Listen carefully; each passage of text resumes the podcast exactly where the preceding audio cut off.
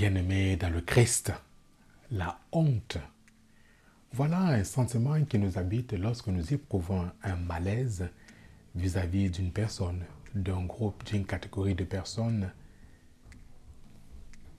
Pire, lorsque des chrétiens éprouvent un malaise vis-à-vis de la personne du Christ ou de ses paroles.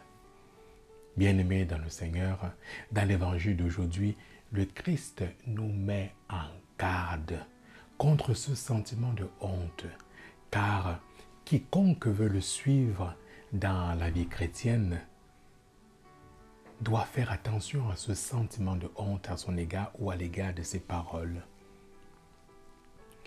Ce sentiment de honte guette de nombreux chrétiens et chrétiennes aujourd'hui, dans un contexte où le Christ semble démodé, dans un contexte où ses paroles semblent archaïques et ne font pas l'unanimité, semblent ringardes.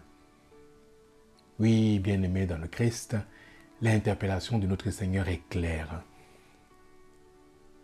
Il éprouvera à son tour de la honte à l'égard de quiconque n'aura pas été fidèle aux engagements de son baptême.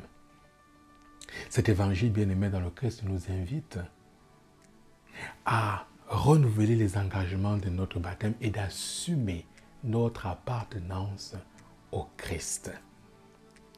N'ayons pas honte de lui. Ce sentiment de honte peut provoquer ou surgir chez nous à travers un malaise tant public que privé. Le Seigneur est au-dedans de nous. Pourquoi avons-nous honte de lui? Pourquoi as-tu honte du Seigneur? Pourquoi avons-nous honte de lui aujourd'hui?